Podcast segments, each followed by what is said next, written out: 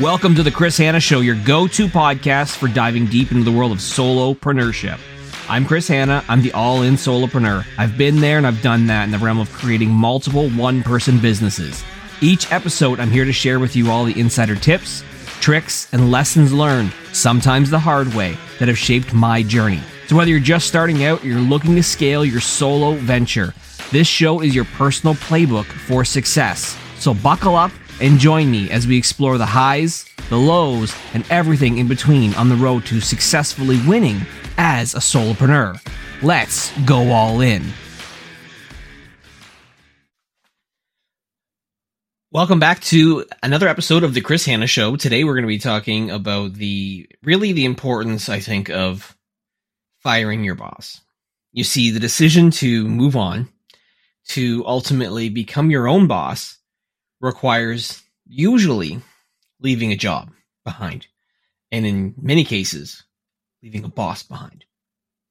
There are many times throughout my career where I struggled with the leaders that I worked with. I either didn't respect them, I didn't feel like they respected me, I didn't feel like I was really part of the team. I felt like I was faking it till I make it. The last episode, I talked about this a little bit, and it's been almost just over a year, I guess, now, where I fired my boss and I resigned. I walked away from being CEO of, of, a company that, you know, had some success and was doing well. And obviously I decided I needed to leave and I did. And it was the right decision for me. It was the best decision for me and for my family to ultimately be happy. And I think that's what this episode is really going to be truly all about. I think that I look at my career, there's so many times throughout my career that I was just absolutely fucking miserable.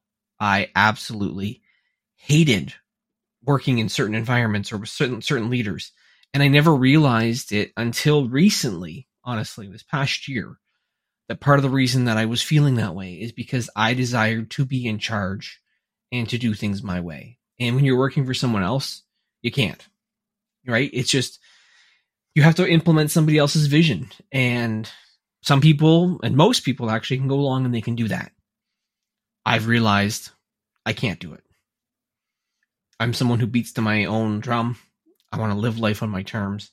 And that's ultimately why I fired my boss and resigned and walked away from a really good salary and security and safety.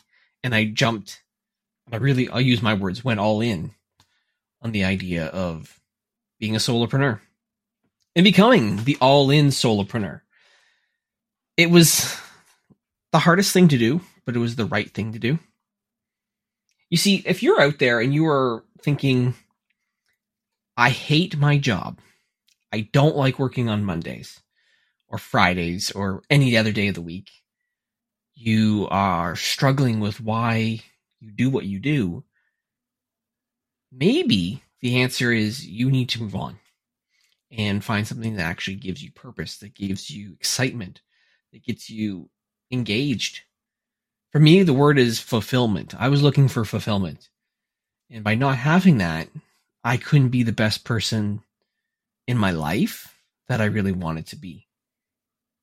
So if you are looking to maybe leave a job behind, a boss behind, a company behind, and become a solopreneur, here's some advice that I learned that I'm glad I had in place when I did it. So before I made the decision to go, and I had thought about it for many, many months, like my last day for working for somebody else was November 30th of 2022. I made the decision in July, but I didn't obviously communicate that until closer to the date. So that gave me enough time to build a bit of a, I'd say a, a bank of, of money to make sure that I could keep myself afloat and going. Because once I quit, I knew times might get tough. So I was able to get ahead and have at least six months of runway in terms of just money in place. I also was able to get ahead and plan, okay, if I am going, what am I doing to really help my mental state? Because I realized that by ending that, and I was in that company for two years running that, whether it was the VP of operations and eventually CEO for the last year and a half of my time there, I was like, I'm going to be probably going through some probably challenges and changes leaving that job. uh, mentally. So I deliberately made sure that I planned ahead and scheduled trips for myself and ways to relax and to chill out so that I wouldn't be feeling such, I don't know, angst maybe is the word, or being overly, you know, consumed with the thoughts of, well, what's happening while I'm not there anymore. Like I had to have a clean cut, but I also had to be very, very deliberate about trying to make sure I was watching it for my mental health and my state. And I took five, six weeks or whatever it was to ultimately vacation a little bit, play some online poker, you know, enjoy life. I even like tried sleeping in that first like week a little bit too, uh, here and there. Again, just to feel like I had a break because I thought that was that was critical and important. So, you know, obviously getting money ahead, give yourself a little bit of a break in terms of that transition.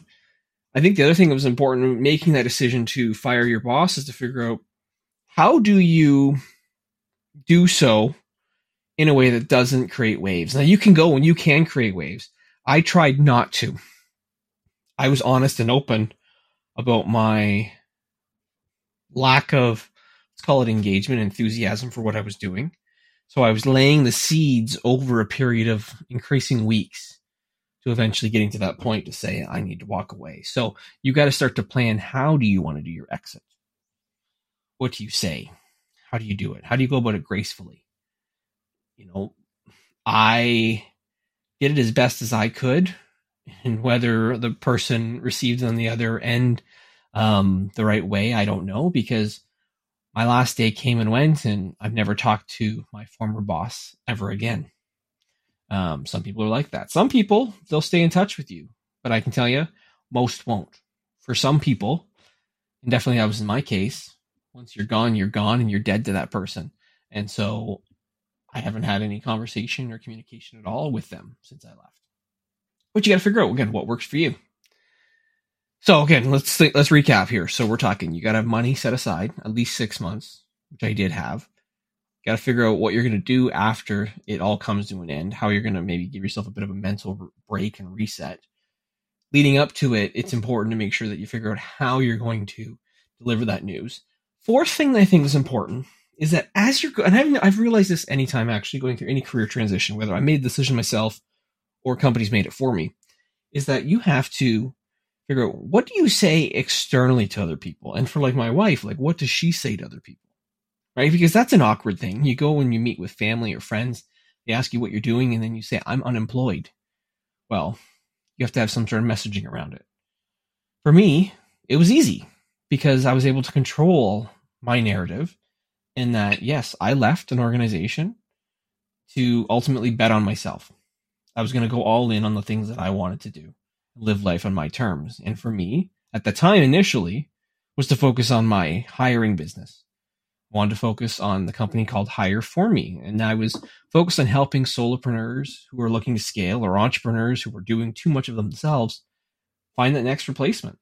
So that was easy. I had the I had the messaging down. My wife had the messaging down. So when we met anybody in any social circles or at family events, knew exactly what to say.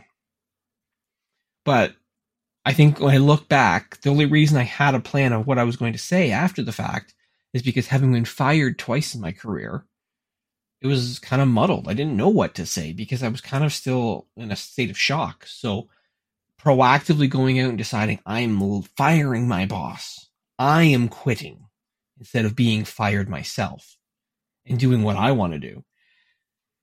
I control the narrative. I think the other thing that was important for me as well is to realize you have to figure out what is that business model. So, as much as I was doing a bit of a mental reset during those first, say, five to six weeks after leaving, I was also trying to figure out what are the next steps? What's the business offering look like? where are those customers coming from? Like there was obviously a bit of a lead up and an overlap where I had hire for me as a company and I was still working for someone else. And I had an offer and I had, you know, customers there, but it's like to go from calling it a side hustle company to it being the full main time, like only gig that I have takes a level of, I think, effort that in honesty, I would say I wasn't fully prepared for now that I think about it. At the time, I thought I was. At the time, I thought, yes, I going to focus on hire for me. I'm going to pump out, you know, content. And that's all I did. I pumped out content, but not content that was relevant. I, at the time, had been part of a mastermind coaching program for content specifically to grow uh, via LinkedIn. And honestly, it was the biggest waste of money that I've ever spent. Like it just did not yield any results of any sort, even still to this day. Um, probably one of my biggest regrets of signing up for that, knowing full well that I was going to be quitting and leaving a job to spend quite a few thousand dollars to join a program where when I did join it, I didn't learn anything because everything that they were teaching was outdated, was stuff that you could find for free, and was honestly the biggest waste of time I ever had. So I followed advice though at the time of certain types and styles of videos and topics, but they weren't things that actually brought me any business. They weren't aligned with where I was trying to go. So that would be, I think, a lesson that I would also share with people is that if you are going to leave and do something else that's on your own, make sure you've actually planned out your marketing strategy probably before doing so because I think I was behind the gate when it all ended up coming to fruition because I leave, I announce to the world that I've left, I then take a number of weeks off to reset, and then thinking, I'll just pump out some videos and I'll be good to go. Well, then January 2023 was terrible, and so was February. Things didn't start picking up until March, early April. So I went almost three months. Yeah, I guess three months, three, four months almost with no money coming in. So therefore, that six months of runway that I had disappeared damn quick. Now, luckily, I was able to make some money through other means in terms of that. I mean, by, by playing semi professionally poker, making some good money and some gambling that I had some wins.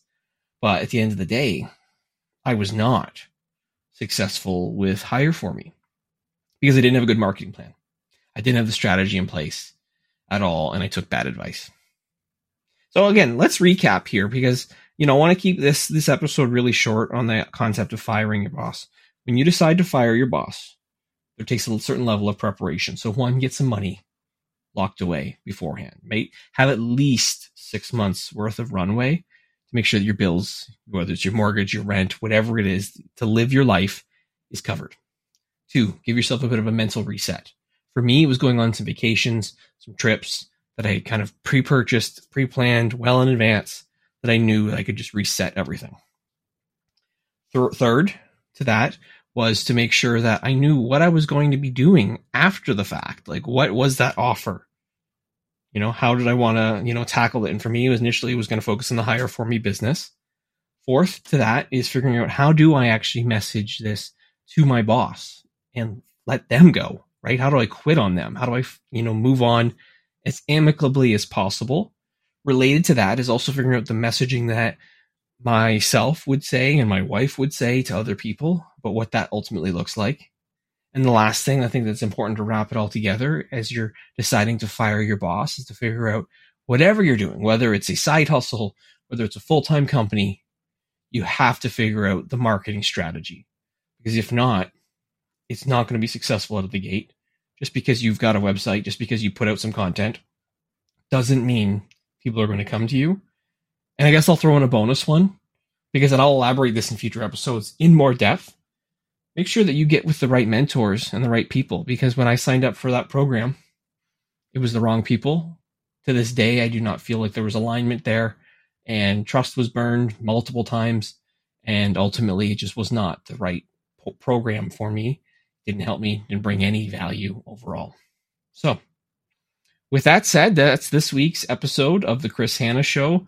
Again, it's Chris Hanna, uncensored, unfiltered, being honest and raw and real about what this whole journey into becoming the all in solopreneur has been all about. Look forward to seeing you next time on the next episode.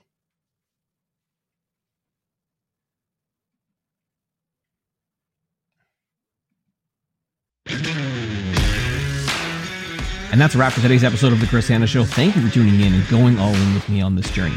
If you're craving more opportunities to supercharge your solopreneur journey, don't forget to visit allincontent.ca. At All In Content, we're dedicated to providing top tier content creation and strategy services. We help solopreneurs like you make a big impact with your one person businesses. We do this through video creation. We not only record, edit, caption those videos, we also schedule them on social media for you so that you have a consistent presence that continues to bring you business month after month after month. Remember, in the world of solopreneurship, your story is your strength, and we're here to help you tell it. Until next time, stay motivated, stay focused, and more importantly, stay all in. I'm Chris Hanna, and I'll catch you on the next episode. Keep pushing boundaries and making waves.